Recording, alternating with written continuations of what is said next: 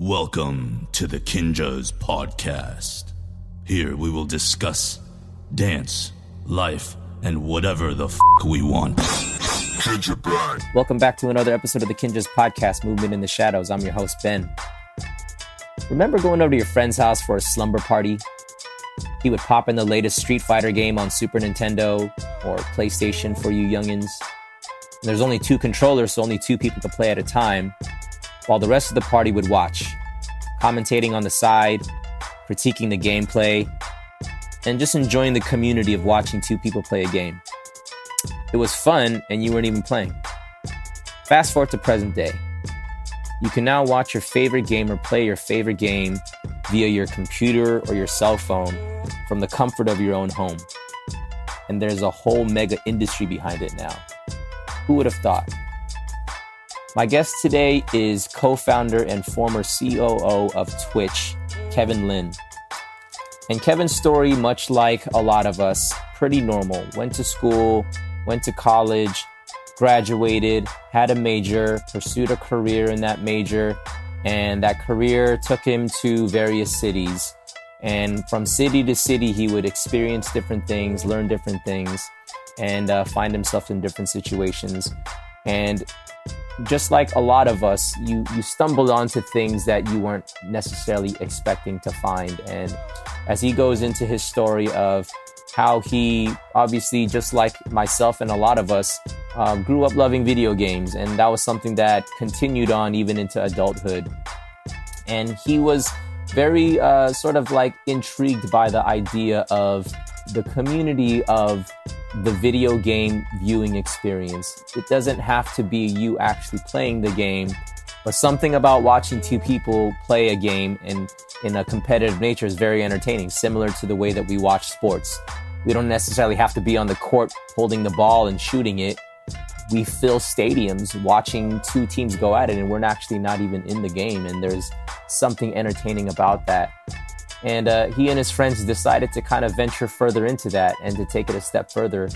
And obviously, with the growth of technology and streaming video platforms like YouTube, and being able to look up your favorite game and find somebody playing your favorite game and being able to watch that person play that you're not even there physically or live and interacting but there's still something entertaining about that and um, he decided that he and his friends wanted to take that into the next level and um, enter things like live streaming and fast forward into what Twitch is now, um, one of the largest streaming platforms um, in the world right now.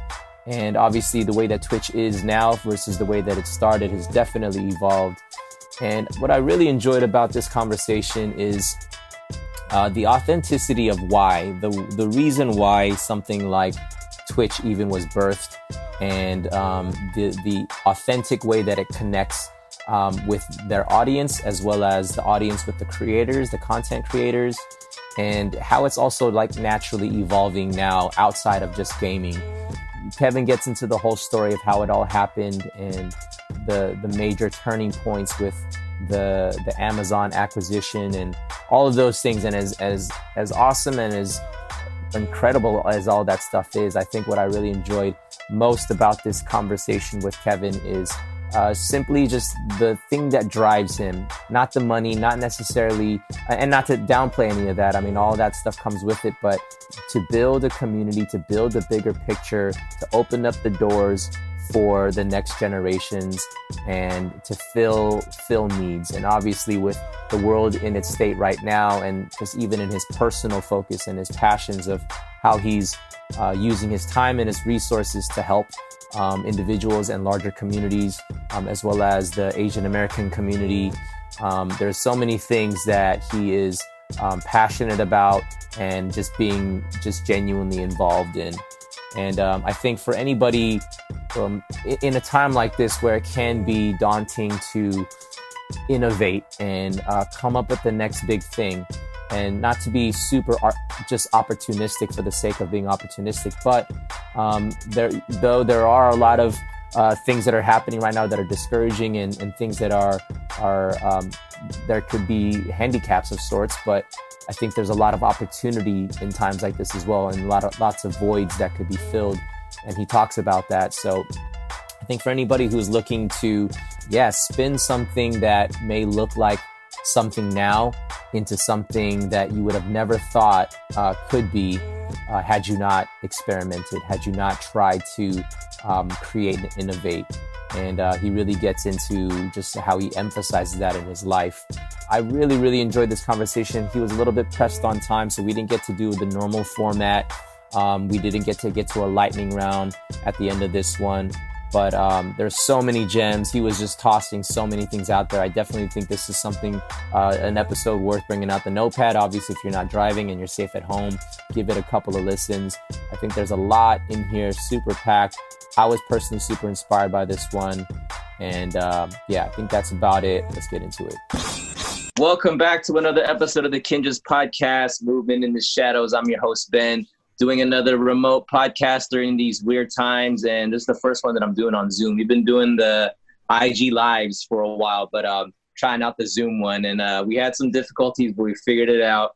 Um, today, my my special, incredible guest is co-founder and former COO of Twitch. We have Kevin Lin in the pod. Kevin, welcome. Thank you so much for joining, man. Thanks for having me. Of course, of course. I'm just realizing now on Zoom, do I which window mode do I use? I guess the gallery I don't know. view. I, am I'm in gallery mode right now, so I'm because if I like, if I switch to speaker mode, it's it's just I just see you. so I don't know if you want to see me in the. Oh, recording. we want to see. I'll leave it on gallery. We'll see if I'm works. not important here. You're the guest. we got to get you on, on the screen. If, if, if, anyone needs to be favored, it has to be used. So. uh do it however it, it no, makes. Not, I've never done this. I've not recorded it. Let's see if this works. Okay, know, I'll just uh, pin my own video at this. I'm out of like myself months of quarantine or about, like I would think we'd be Zoom masters by now, but like I never even recorded. Such a noob still. So uh, are, are we recording and good? Was that? Are we are we recording? We're good. We're recording. Yeah. Hopefully it's working. Okay. Yeah. Okay. Yeah. I just pinned my video. Figure it so. out. I mean, yeah, at, at, the very least, the audio will live on the, the streamings after this. So um, if the video doesn't look as cool, then whatever.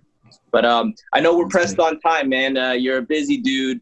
Um, you know, we're straight up, you know, in this very weird time. Obviously, we have been now, I think, I don't know, maybe nine or 10 weeks in to this whole sort of lockdown. I want to get into how things are looking on your end. But uh, for the sake of our listening audience who may not be familiar with um, with who you are. Could we get into just a bit of a, an origin story, like where, where you grew up and all that?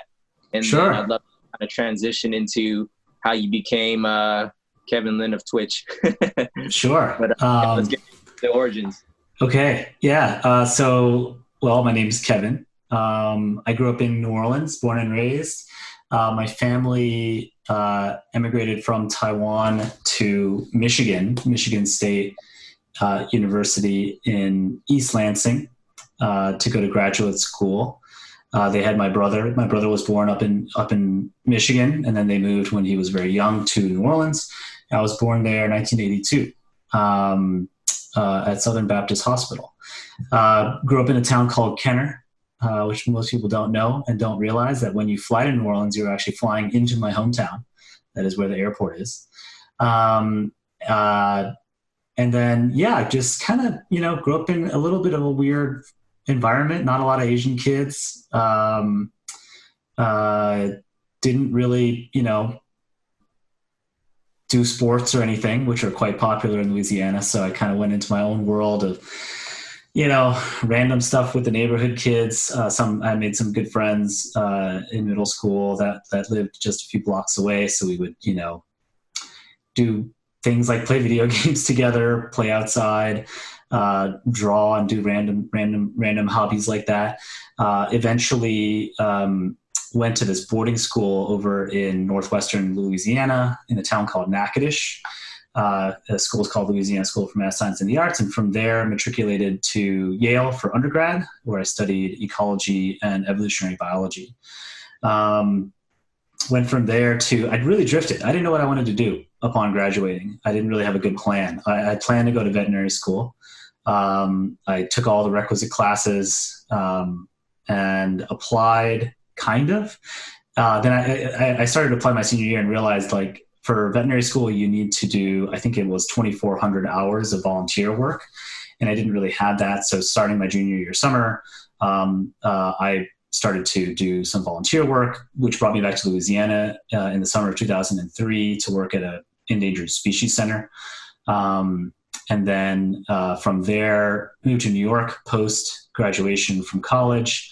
Uh, really, my excuse to my parents was there's this huge, uh, actually, actually one of the largest veterinary clinics, I believe, in the world uh, in Manhattan called the Animal Medical Center. And I was going to go volunteer there. I was really moving to New York because my this girl I met in college that I started dating was was living there. Uh, and it was it was uh, you know given I didn't really have any specific plans, I was like, yeah, screw it, I'll go to New York. All my friends are going there anyway. Um, moved to New York um, and started just doing random event planning jobs uh, in New York. Eventually worked for the city. Uh, worked on the NYC 2012 Olympic bid, which was pretty cool. Um, uh, and then eventually moved to Boston temporarily. I was I was really tele, uh, not was commuting on the Amtrak from New York to Boston to work for a beverage company. That beverage company was headquartered in San Francisco. Uh, eventually, that they invited me. I was just contracting for them, just helping them with sales and operations in, in Boston. Uh, then they asked me to come out to San Francisco in January 2006. Yeah, January 2006, just to meet the team and you know just get to know other people in the business. And then eventually, they asked me to stay. Um, so I stayed uh, in San Francisco. I moved um, shortly thereafter from New York. Uh, worked for this beverage company. You know, in, in the warehouse, we had we had bought a distribution small distribution company selling you know sodas and waters and teas and things uh, around the Bay Area, uh, really around Greater Northern California. And then uh, one thing uh, led to another, and eventually my friends from college drove across the country after they graduated and started a company called Justin TV eventually. Uh, they launched it in 2007. I joined them um, as COO in 2008. Uh, we made it through the recession. And then in 2011, um, we sort of forked the company uh, and I became a co founder for Twitch, uh, which we launched in June 2011 as a live streaming platform for gamers. Very yeah. convoluted, but yeah. short version. No, that's good. Um, so you know, I, I grew up. I probably, I, I, would imagine, I grew up right around the same era, the generation that you did when video games were, you know, the it, it, we had gaming systems. We had Nintendo, Super Nintendos, and then you know they graduated to N64s and PlayStations, and then like, you know, um, I had no idea that gaming would turn into this worldwide phenomenon that you know esports is now one of the largest industries, you know, and like there was definitely an evolution of it. And um, I would say probably the internet had a lot to do with it, you know, with like games like Counter Strike and stuff like that. And there's like the, you know, PC, well, PC bang is what we would call them in Korean, you know, like people would just go to these like underground like rooms, like office spaces essentially where there's just a bunch of computers just like wired in and then people gaming online. And like, so, you know, in your opinion, uh, how do you think – and maybe more than how but like why do you think that gaming blew up in the way that it did? And like kind of like really kind of changed the landscape of like entertainment and and now there's this giant esports world. Yeah it's interesting. I mean gaming has been the largest entertainment vertical by revenue and user base for for some time and I think what, you, what what people typically associate with with entertainment is you know television, radio, uh, events, sports, music, etc. Um, but this concept of watching other people play video games was just an implicit, inherent part of the gaming experience. Uh, think about the console generation or arcades. Um, it's I mean, you know, when consoles were, were, were just getting going, they were two player. Uh, but you'd go to your friend's house and you would watch. You would watch. You would sit there and wait your turn and comment and and mess with each other and, and then yeah. play.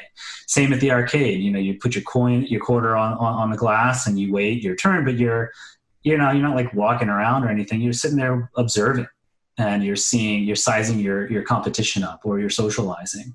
Mm. and so it's, it's actually been a much more social experience than anyone thinks. I think it's just been stigmatized so much in the past um, i think largely because you know it is it can take up a lot of time. It's a very engaging experience and so television and, and other media were you know basically threatened by that. And uh, but but yet it was such a big part of an entire generation's culture and will be for future generations as well. It's such a great binding experience uh, for uh, people of all ages uh, and geographies and backgrounds. So i think now uh, it's it's taken tools like youtube like twitch to exhibit that right they're basically vessels to amplify that outside of the physical world um, um, so that, that that's really what it, I think it took to take off, right? Having having uh, the you know the proliferation of broadband, um, so that uh, online gameplay can really start to propagate. Uh, gaming as a core experience that's shared across the globe, um, but also you know, tools like like digital media, video, live video, et cetera, that now have turned it into a content medium. And mm-hmm. so it took a lot of those you know those things to come together for that to happen. But it really i do believe it's been it's something it's a habit of ours. It's it's a passive media consumption habit that we've had for a long time but we just never thought of that way. Yeah um, so you know with obviously with social media and you know um, with the introduction of things like youtube right where you can essentially look up anything that you want to learn learn how to do or that uh, you have a general interest in, you could type it in and find somebody who's doing it and doing it well. And so there's like this I can learn from watching on my screen, but I can't quite interact with them because it's a pre recorded video. So there's like this live element that, um, you know, like you said, something that we that we were always doing as kids because you know we go to the arcades, we go to our friends' houses, we'd be in the living room, be in the same spaces, and be able to like, yeah, size each other up in real time, like, oh, look at their technique or whatever it is. But um, now when you kind of break that the the wall, you know, digitally, and now now you can be in someone your favorite gamer's living room essentially or their bedroom, seeing how they're playing. Um, I mean, like you you basically created the infinite room at that point, right? Like, because I don't actually have to go to this physical brick and mortar location to be able to see this person play. I could just log in. So the who I would say, I guess maybe what was like the the aha moment where it's like, yo, we need to create like this digital infinite room where we can log into anyone's or you know my favorite gamer's room at any given time obviously when they're going live and streaming like when did that um sort of light bulb moment happen yeah i mean so we we had Justin TV, which was a generic live streaming site. Uh, think of YouTube, but live back then, right? This was 2008, 2009, 2010 when we were just scaling that business. And, and really, a lot of the scale of that business related to building a, a video platform, right? Actually being able to deliver these bits over the internet um, with low latency that, so that it felt interactive, as it felt like if you typed in something in chat, and you get a response, it feels like you're part of the show. Um, really, when we decided to focus on video games, we thought about it for a while. We did some research in 2009. We talked to you know a bunch of game companies, companies like MLG and ESL, which are two big esports leagues. Uh, a couple of the teams that were the esports teams that existed at the time, just trying to learn about you know what tools they were using, how they were engaging with their their fans and their user base. Um, uh, but it was we felt like it was a, bit, a little bit too early. And then in 2010, we got a hold of the StarCraft 2 beta somehow.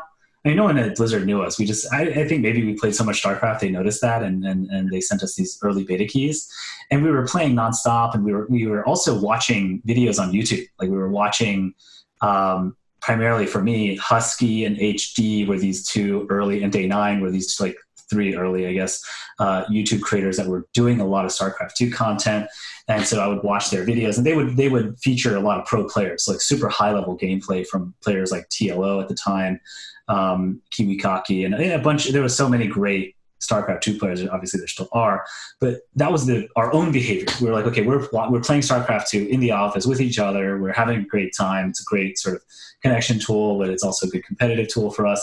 Um, uh, and then we're going home and watching YouTube videos to learn to learn builds and to learn how to get better. Um, and we had this small gaming community on the site at the time. Um, uh, uh, and and so did other platforms like UStream, Livestream, Stickam. They all had like these, these smallish gaming communities, but very dedicated, very engaged. They worked, you know, they worked with each other. They promoted each other. They kind of managed the communities together. They built their own culture as this subcategory on Justin TV. And so we started to reach out to them. We started to reach out to people on other platforms. We're like, hey, like, why do you do this? You know, why do you stream? You know, what can make it better for you? Uh, and then started to actually talk to customers and understand customers being creators in our case, understanding the tooling that they need, but also like the, the, the drive behind it. Like, why do you want to make content on the internet? What drives you to do that? Is it fame? Is it just to get stuff out there? Is it just to archive your life? Is it to make money? And as we learned those things, we started to build more, more and more features on Justin TV. We've made a subcategory called Justin TV Gaming. And then eventually, in talking with, with the creators that were starting to grow and, and onboard onto the platform, they were like, hey, can you make, we want our own home. Like, we just want to, nothing, you know, nothing specifically bad about Justin TV, but like, can you make us our own place that we yeah. can hang out, where we can have our own rules, our own guidelines, like our own community, because we feel like we're just so different from the rest of the site. The site is so broad and generic that you know we want our own our own tool set, blah blah blah, over time.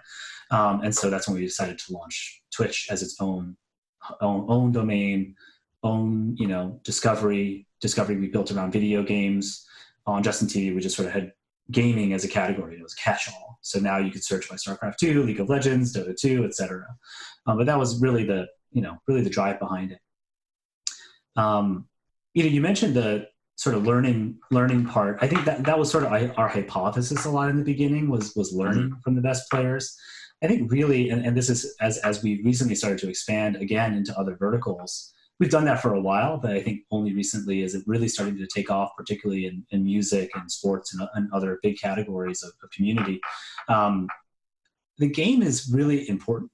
You know, it, it is a it is a linchpin in the sense, or or at least an important foundational backdrop in the sense of that's the thing you're kind of building the community around. But it yeah. really is about the broadcaster, right? Some of our top broadcasters are not really good they're good at their games, right? They can play and, and be convincing, but they're not like top of the world. They're not necessarily right. right. So you're not necessarily gleaning so many insights about how to become a better player, um, but you are attaching to the creator. Like you, they're they're your friend now, so to speak, right? Or they're yeah. or they're your celebrity of choice. Um, and we build a lot of the mechanisms around the site, including monetization, um, so that they can deepen those relationships. Um, and so it's it's really starting to work in other categories as well. Yeah, I wanted I wanted to touch on the that the uniqueness I would say out of all other live streaming platforms that exist now. I mean, yeah, the, like you name it, each social media kind of has its own version of a live stream, but um, Twitch has the unique ability um, to monetize, and like there's that whole ability to essentially donate to um, the the content creator that that you're subscribed to. Um, when uh, like, how did that thought um, come about first I, I, would say i mean i could be wrong but it seemed like that was a unique thing. I was like oh shoot because when i had first heard about twitch i was like oh i heard it's like this streaming like live streaming gaming platform. And i was like okay that's cool. And it's like but you can like make money off of it because people donate to you. And i'm like wait what? You know like yeah. was really cool you know? And so um yeah like what were the what were the thoughts behind adding that feature in there yeah, I mean, so we started with advertising. I mean, that was one of the first monetization tools we added to Justin TV. That was largely because that was the state of the art, right? Uh, YouTube was doing that, other platforms were doing that when it comes to video. This was a video ads at the time were not really that mature as an industry yet, but they were certainly growing and be, becoming standardized. And so we started there, but um, the feedback around, or sort of the, the, the short story around how we ended up with subscriptions, which was our first uh, direct payment mechanism for users to contribute to uh, and patronize um, creators was through creator feedback. We had a, we had a couple folks in the very beginning that that were convinced that this would work. A couple creators that were convinced that this would work. Now there was precedence, you know, in in China, in Korea, in Japan already there were a number of platforms that used not a subscription system but a donation and tipping system. So you look at YY, Nico Nico, uh, Afreeca, uh, in in Korea, they had uh, different sets of virtual goods that you could buy as a user that you could use during moments of the broadcast that would translate to real dollars in the hands in the pockets of the of the creator. And so we knew that, and we researched it pretty heavily. Um, but a, a, lot of our creators said, "Hey, like we think you know subscriptions are better." Day Nine was one. Um, DJ Wheat like there were a bunch of folks that uh, were thinking about this for a long time and and really convinced us that it could work. And so rather than having these sort of fleeting instances of tipping, which which comes with while, while, while it's a great program, and we have it right now, we have something called cheering. We have a virtual good called Bits that you can use for that similar mechanic. Um, it's kind of a tiresome thing to constantly have to think about how do I get more tips versus a subscription where it's like, okay, someone subscribed for right. a month. I can deliver to them specific value that's understandable. And so I don't feel this constant pressure of like, how do I reward every single person that tips my my my stream and mm. so we thought okay there's this there must be something there and we had we had person you know personally our team had um, some subscription experience because on justin tv we had a site-wide subscription so we kind of knew how it worked um, but really it was it was a lot of user feedback, creator feedback, uh, and then launching and then testing and understanding like what are the things we need to add so that users feel like they're getting value from it. But at the end of the day, you know, most users are are subscribing because they want to support the broadcaster. And there's, mm-hmm. you know, since then there's been lots of different platforms out there, Patreon and so on. And obviously there's different, you know, sort of different mechanisms, but similar similar products like Kickstarter and so on that, that creators can tap into. Um, but it really is that that patronage feeling is strong. Um, and when you look at using sites like Twitch, uh, the usage on a per day basis is typically over an hour and a half on a per user basis. And mm. so hmm. you're spending a lot of time with these creators. Um, and so when a creator says, hey, like, hook us up, you know, we want to be able to do this full time. We want to entertain you full time.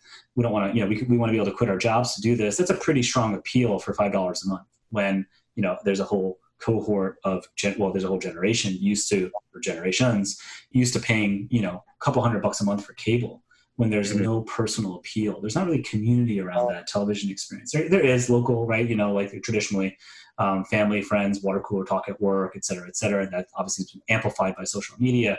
Um, but that feeling of like hey i can support this specific individual person by contributing is a pretty strong appeal. Yeah um, so I, I, get the the the community. I think that's one thing that I found to be most interesting. You know, to your point of that, a lot of these creators that you know are big on the platform aren't necessarily the number one player for said game in the world yet. They have an ability to play, but more of a way to connect with their audience, whether it be through entertainment value or just relatability. Um, and I think there's something about that that creates like this sort of community whereas you know i mean obviously if you really were just concerned about learning from the best of the best you would probably be able to go someplace else or or find other means of doing that. But to connect in like a real life sort of scenario or as real life as we can be you know via technology. Um, so even with the platform of twitch uh, where it was mainly for gamers for the gaming community but then i understand now there's also a shift in um, it's not just gaming content that lives on the channel, right? That's right. Um, you, you, find all kinds of uh, different types of formatting, and so um, was that a, a conscious thing that you guys had kind of saw as a, a evolution of the platform or did that kind of just naturally organically happen that way like can you talk about like the difference of like the gaming side of it to the to like the irl type of content that now is popularized on the channel yeah, I mean, we always believed it. You know, we had experience from the Justin TV days that even simple talk show style or like walking around a town style of content in the case of IRL. Um, well, IRL is pretty broad now, but uh, that works. You know, we know that it works um, and that it really was about the connection with the creator, the feeling of hanging out. I think that's like that's what a lot of successful live video platforms accomplish well is you feel like you're there with somebody uh, that is, you know, that is the center point. Like they are the community leader, so to speak, which is the creator, and then everyone else that's in chat, um, that's hanging out, chatting with each other, chatting with the broadcaster, uh, and otherwise just kind of just chilling. And so we, we knew that that would work from, from past experience. And we tried a number of different things. Like we tried um, when mukbang was really popular in Korea. I guess it's still relatively popular. Yeah. Uh, the, the cook the cook room, sort of you know sitting there and, and binging on copious amounts of food over time. Uh, we tried that because we were we were trying to branch out into into Korea, and we thought, well, here's a trend that's happening. We might as well give it a shot. Um, and then eventually we tried uh, uh, Twitch, what we call Twitch Creative, which was just this general like stream your creative process. So it could be uh, it could be making music, it could be painting, it could be digital art, it could be dance, it could be fitness. You know, it's just whatever you're passionate about. You can sort of now there's this category for you. Sort of the reverse of Justin TV, where on Justin TV there's this like small little gaming link that linked to a whole bunch of different things that were going on. Now within the gaming site of Twitch, there was this link that said creative, which had like everything in it. And eventually yeah. we sort of started to parse that out into its own categories. But one of the ones that rose to the top was really just people just chatting. And so now it's called just chatting, but like it was called, called IRL as a more specific, you know, slightly more specific version of, you know, a show type that was mm. uh, more less about like whatever was going on in the background, like a video game or, or like a specific hobby or activity, but just someone that wanted to talk to you um, uh, and build an audience and a community that way. And so we just, we, a lot of those learnings um, came from the audience. That came from our, our creator audience, right? Talking to them and saying, "Hey, what else do you want to do?" A lot of creators we just noticed while they were queuing up for a League of Legends game would open up, you know, Fruity Loops and make some music, or grab their guitar, or like turn around and paint on a canvas. And so they were they were already exhibiting this behavior. And clearly, gamers are not one dimensional. We don't just go to work, sleep, and play video games. Although that sounds like a really pretty awesome life. Um, yeah. You do other stuff, and, and so then then as, as we noticed our creators were starting to exhibit that, we talked to them and said, hey, how would you like us to handle this? You know, it, it, it's technically you know allowed, I guess. Like we can't you know, but but but, people associated with gaming, and so. Uh, what do you want to do here? And we would talk to customer after uh, creator after creator after creator, and then we landed on okay, let's launch this creative site so that when they're doing the creative side, they can switch from you know categorizing themselves under Halo or Call of Duty, whatever it was, yeah. to switch over into painting or you know whatever else they were doing, and so that that that started to propagate. And that's how that's generally how we think about it. Is yeah. we want to make sure that our community is growing the right way. We never want to just like be like, hey, community, here's sports, like all of a sudden. And so mm-hmm. it, it's really about engaging with them and making sure that whatever adjacencies we go into are well thought through, um, make sense for the community. Uh, there's you know some existing overlap, so it's not just you know sort of coming in sideways. Yeah. Want to give a quick shout out to our sponsor, Meister Watches. They are truly masters of their craft. From quality materials and masterful timepieces to functional lifestyle accessories for the movers and shakers of the worlds they collide with, Meister is doing it. They've collaborated with some of the biggest brands in sports, music, comic book, car culture, and pop culture. We've actually had the pleasure of collaborating with them on a timepiece a few years back. I rock their ambassador watch. This one's my everyday watch. This one's my favorite. They are for our culture and for those that are on a constant mission to master their craft. Hop on to mstrwatches.com and pop in the discount code KINJAZPOD to receive 25% off your entire purchase at checkout. And this discount is exclusive to the Kinjaz podcast. You won't find this discount anywhere. Hop on to mstrwatches.com and rock with the illest. This show is officially brought to you by Kinesthetic. Hop on the store.kinjaz.com and plug in the promo code podcast spelled with the K at checkout to get 15% off your entire purchase. We're always trying to bring you guys the illest gear for all your movement in the shadows needs. Follow us on Instagram at kin.aesthetic. Like us on Facebook at kinesthetic brand. Was so about was it in 2000? Was it 14 when um, you guys got acquired by Amazon? Was it 2014? Yep, that's right. Yeah. So uh, yeah, how did I mean? I'm sure. I mean, by this time when you guys launched in what 2011? We launched Twitch in 2011, the brand, yeah. So within three years to be acquired by Amazon, that's a that's a pretty big big move there. Um, yeah, can you uh, talk a little bit about like how that whole thing happened? I'm super curious. yeah, I mean, the reality is we had, you know, the founders started Justin TV uh, in 2006, technically incorporated in 2006, um, and then started streaming 2007. Uh, Justin's Life, like the original 24 7 reality show that was the life of Justin Kan uh, and, and, and his, his, his, group of friends. Um, so, really, like a lot of the technology was built during that time, right? This, this giant distributed video system that allowed people from anywhere in the world to stream to our platform and anywhere else in the world to watch that stream was a technical feat. Um, and that was a huge competitive advantage because there were a lot of, you know, because we built the software and rolled out our own hardware, um, that is a, a, really critical piece of infrastructure that we built, what ultimately became Twitch on. So a lot of credit goes to that. Um, and, and, and so for people, for listeners to not misperceive that we built uh, a company we sold for almost a billion to Amazon in three years is incorrect. It took a much longer yeah, than that. So it's not, a, it's not an overnight. so, uh, yeah, if only it was that quick. Um, so, yeah. you know, it was really more like seven years in, um, mm-hmm. seven, eight years in. Uh, uh, that that and, and three funding rounds that took us there. Um, but a lot of it, you know, I think I think the interest really came when there were a couple of things that happened in 2014. One, there's this Wall Street Journal article that came out that listed us as like the fourth biggest pusher of bits in America. Uh, and so the, the, sites that you, you see there, Netflix, Amazon, Apple, um, Hulu, etc., like the, the expected, right? They're pushing a lot, a lot, a lot of video. Uh, uh, Google, of course, uh, pushing a lot of video across um, across the internet um, through their products. Um, but here we were, this company that no one really ever heard of, uh, somehow showing up amongst all these giants. And so I think that that just drew a lot of attention.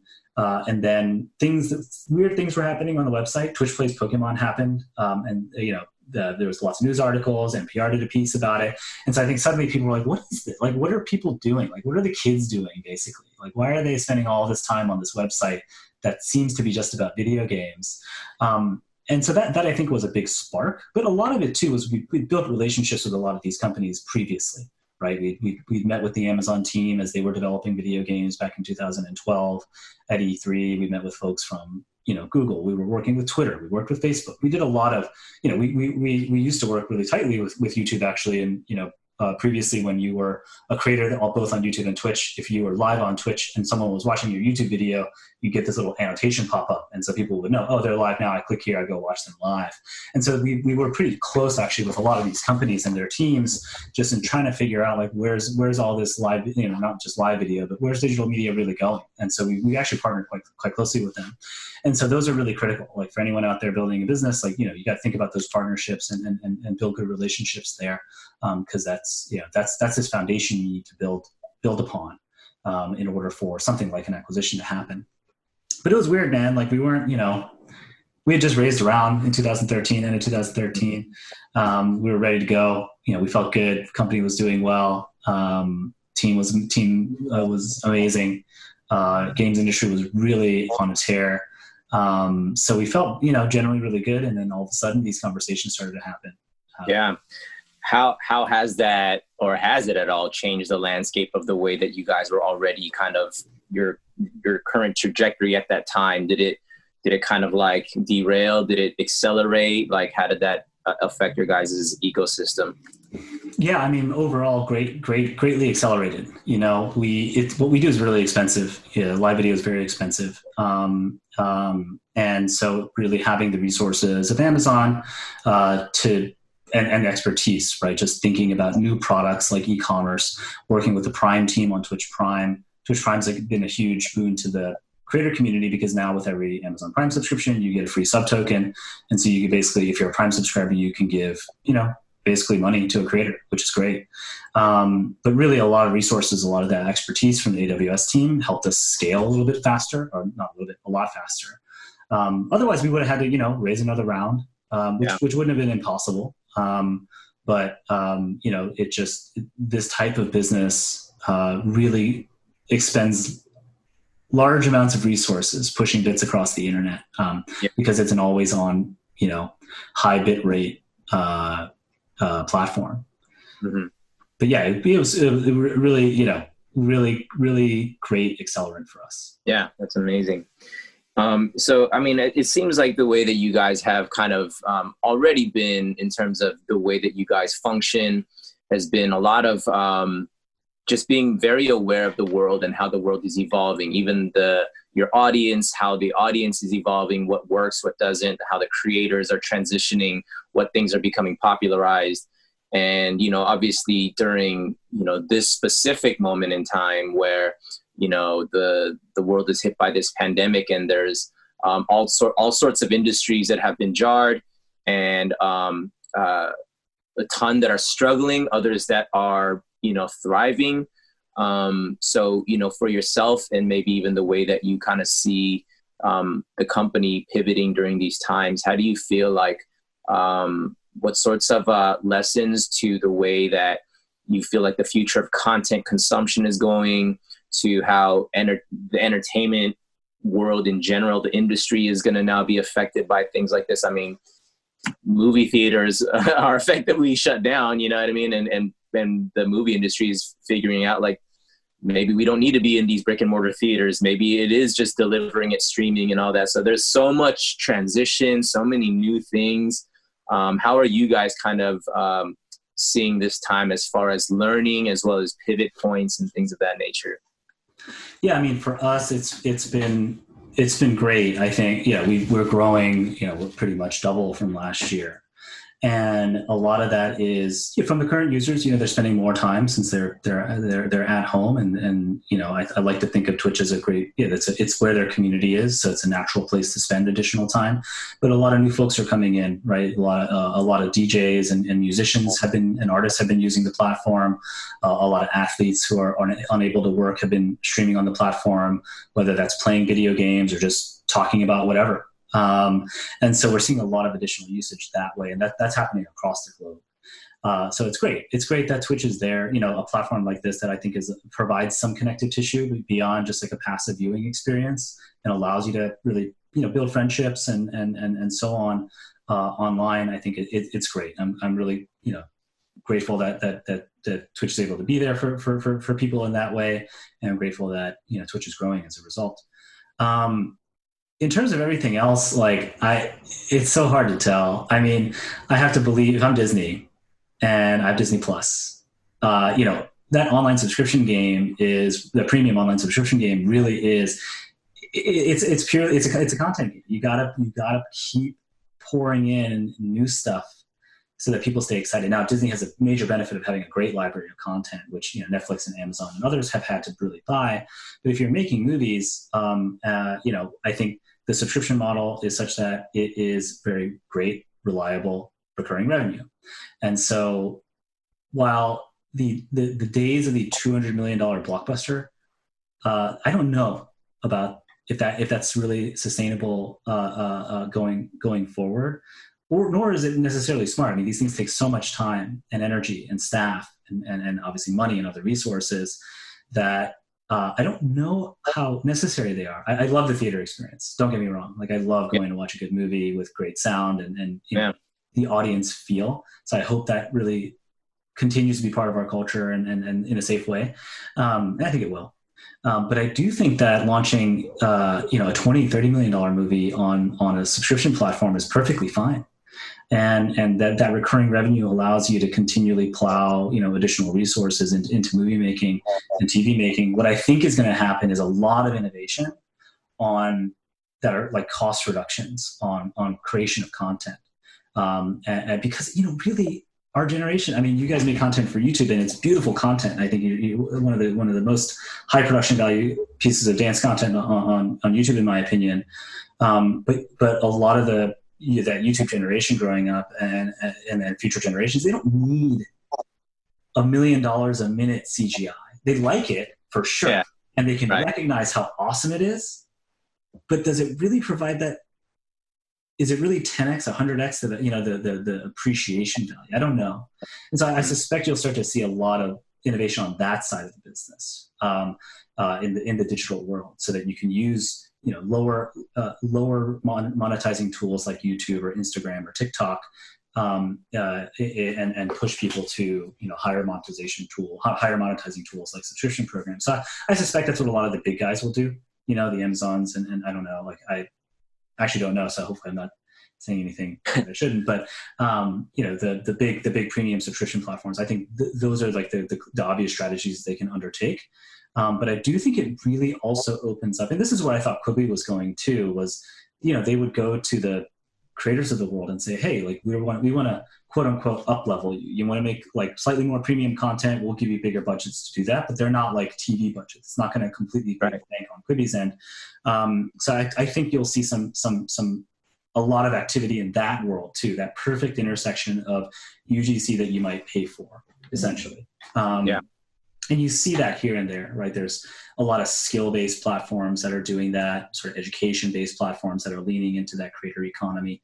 Uh, and i hope that I, I, really like i see this huge gap there and i really hope someone someone really taps into that because that will help creators that have been really you know at, at the game for so long um, just making advertising and sponsorship revenue. It'd be great to be able to add a little bit more revenue consistency over time so that they can really support themselves but also you know support the next generation of creators. I just think there's a new business model that can really really pop up there that's really kind of it's all pieced apart right now. Um, so i do think there's an opportunity for for for something new to be made there.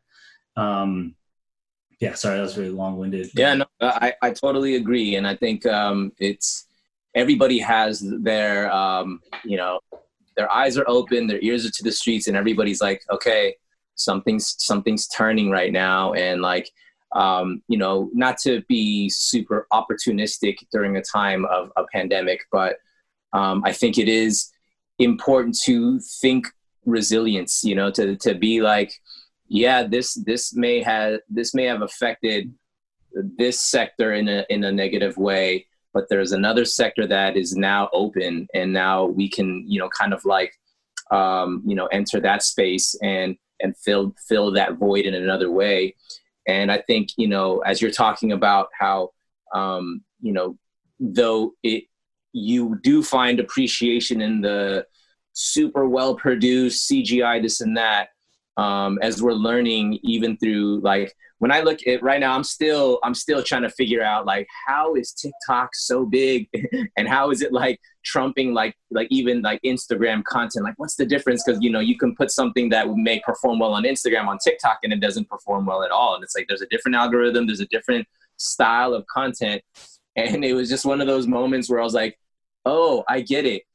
The stuff on TikTok is just way more relatable, and it just looks way more fun so that everybody thinks like, oh, I could do that too. Like I can get in my living room and then dance and like, you know, whatever to the, the most popular dance challenge song, you know, sorry, my dog's going crazy right now, but, um, but yeah, it's like, it's weird. Like you're learning that like there is, uh, people change. People e- evolve in terms of what they find to be valuable entertaining. And i think a lot of it is relatability and all of that you know how, how does this uh, how can i connect with this thing in a way where it means something to me? And of course we're always going to love the off factor. We're always going to be blown away by the big you know big budget everything but um, i think that there's what we're learning right now is that there really is a spectrum you know and um, i guess so like you know during uh, a time where like let's say for yourself i mean i know that you know you're obviously uh, busy doing things for uh, for your industry but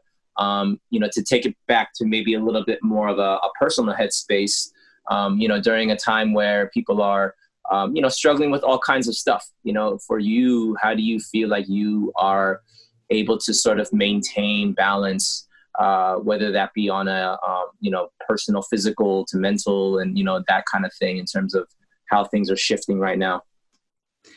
Yeah, I'm not sure I know what I'm doing there. I mean, I I did I did I did start working out for the first time in like four okay. years, yeah. um, which has been which has been nice.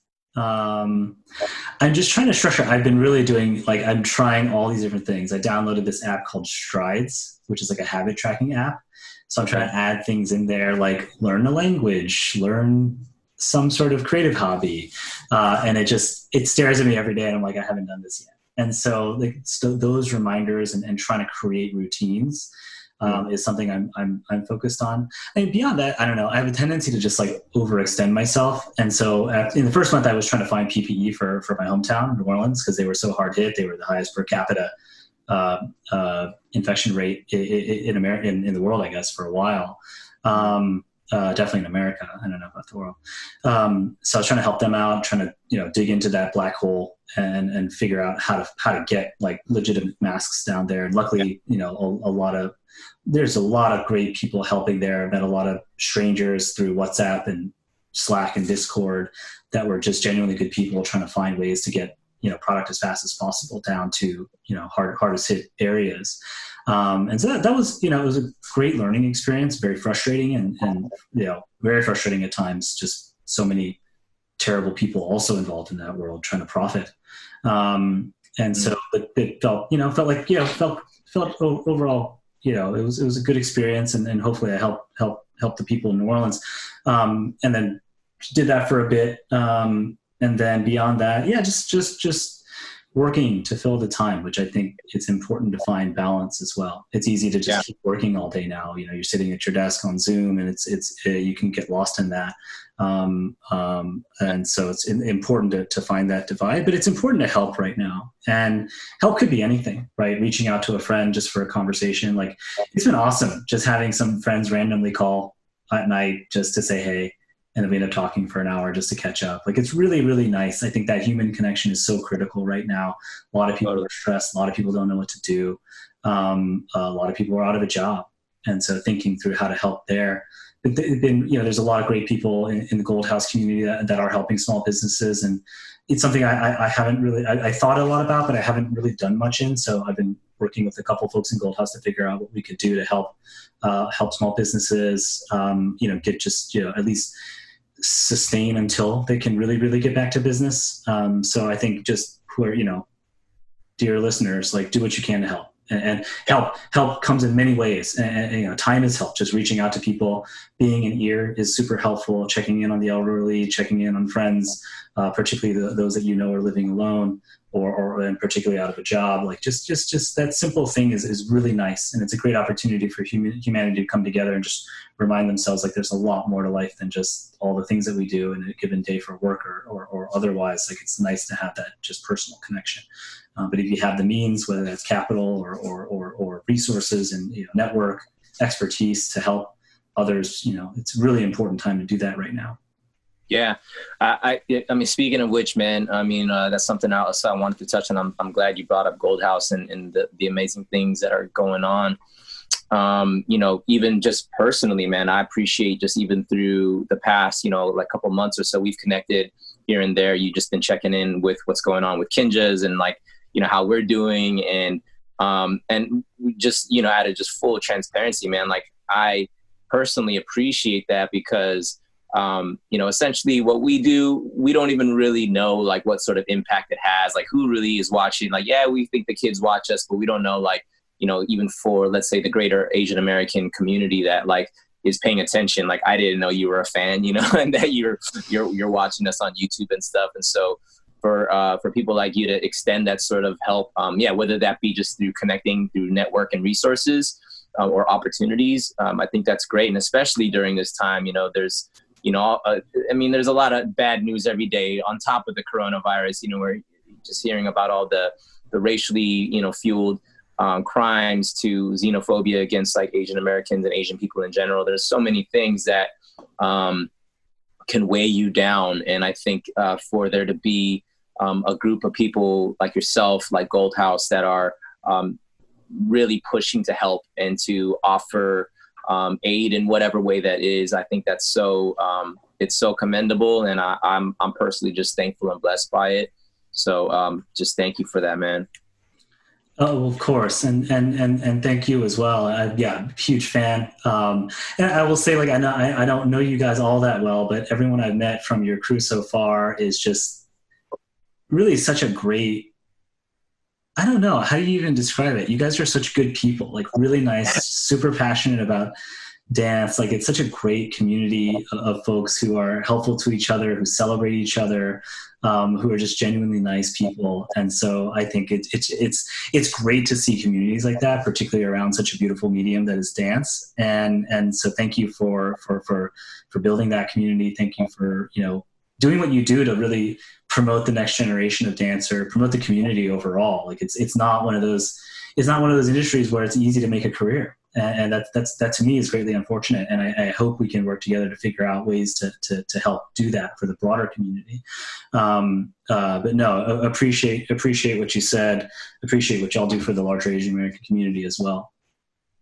Yeah, man. Likewise.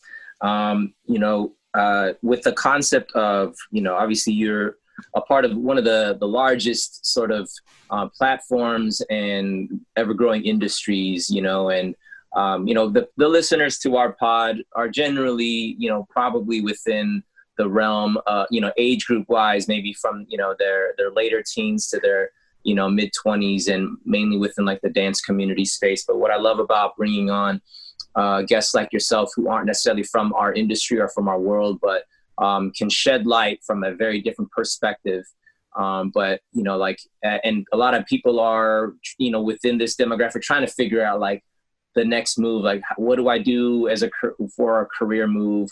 Do I pursue dance professionally? Do I do something else? And there's always this like, how do I get to that next level thing? And and I, what I love about bringing on people like yourself, the perspective that you bring. So, in light of all just the things that you've learned, um, experienced, and built, uh, I'm sure the concept of success is something that is like ever growing, ever changing, as evolved since you know early days to where you're at now.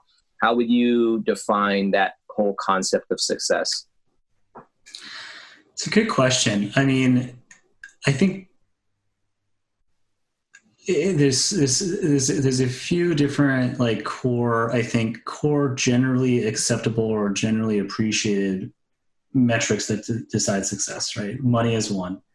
Uh, I don't. I don't. I think that's a. It's. It's a. It's kind of a. It's an important one, um, but it's. It's kind of a basic one. Impact is harder to measure, right? That could be, in our case, the way we thought about it was number of people we reach. You know, can we reach hundreds of millions of people around the world and connect them around this new medium um, with a whole different economic model um, where people can make money from the safety of their own homes and um, all the way to you know and, and and and beyond that is just personal satisfaction too right do you feel excited about what you're doing? Do you feel satisfied every day? Like, do you go to work um, excited about the people and the, the actual output of, of what you're doing? Um, and, and, and many other variables. I think these days I think about it along more, and, and, and I guess I, I guess I always thought about it this way is like it, it is impact, and I think it is commu- for me a lot of like, community building is what gives me satisfaction, and and that's a really broad, overused statement.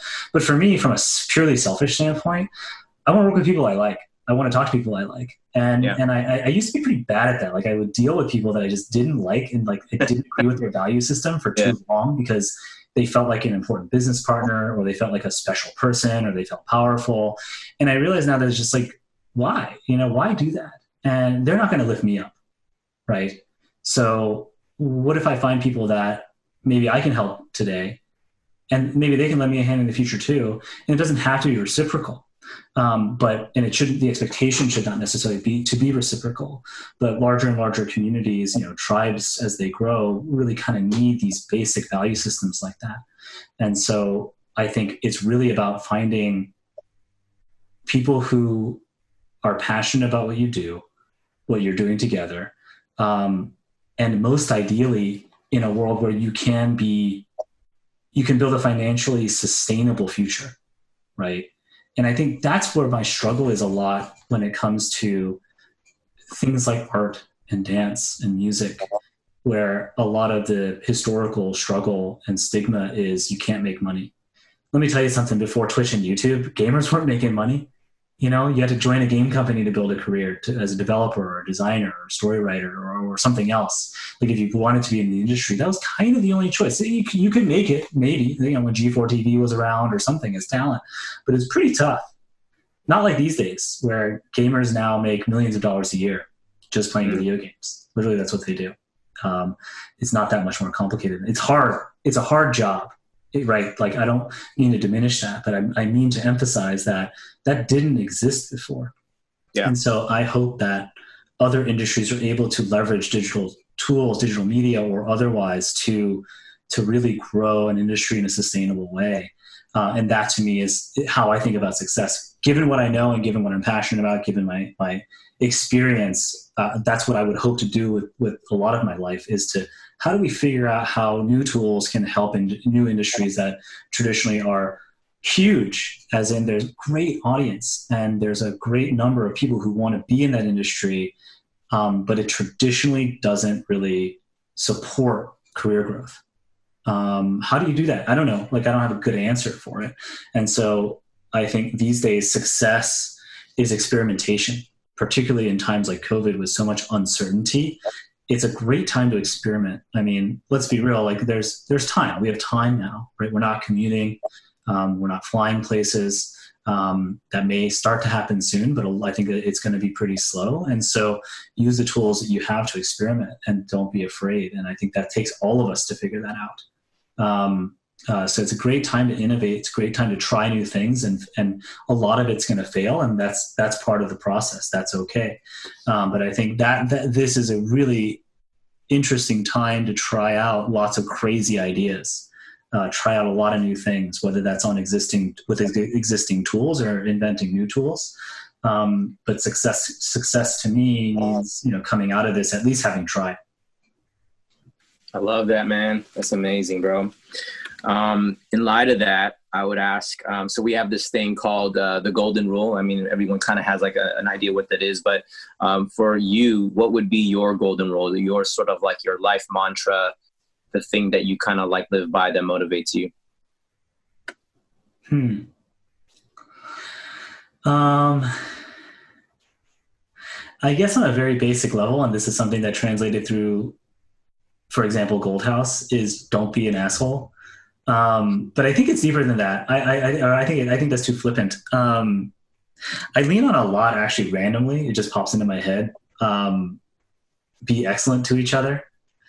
Uh, obviously, I'm stealing that, but I think it's a good mantra. Like I, I really, I really like the thought of that. Um, there's a lot to that statement, right? It's a very active statement. It's a very extreme, you know, superlative uh, in terms of being excellent.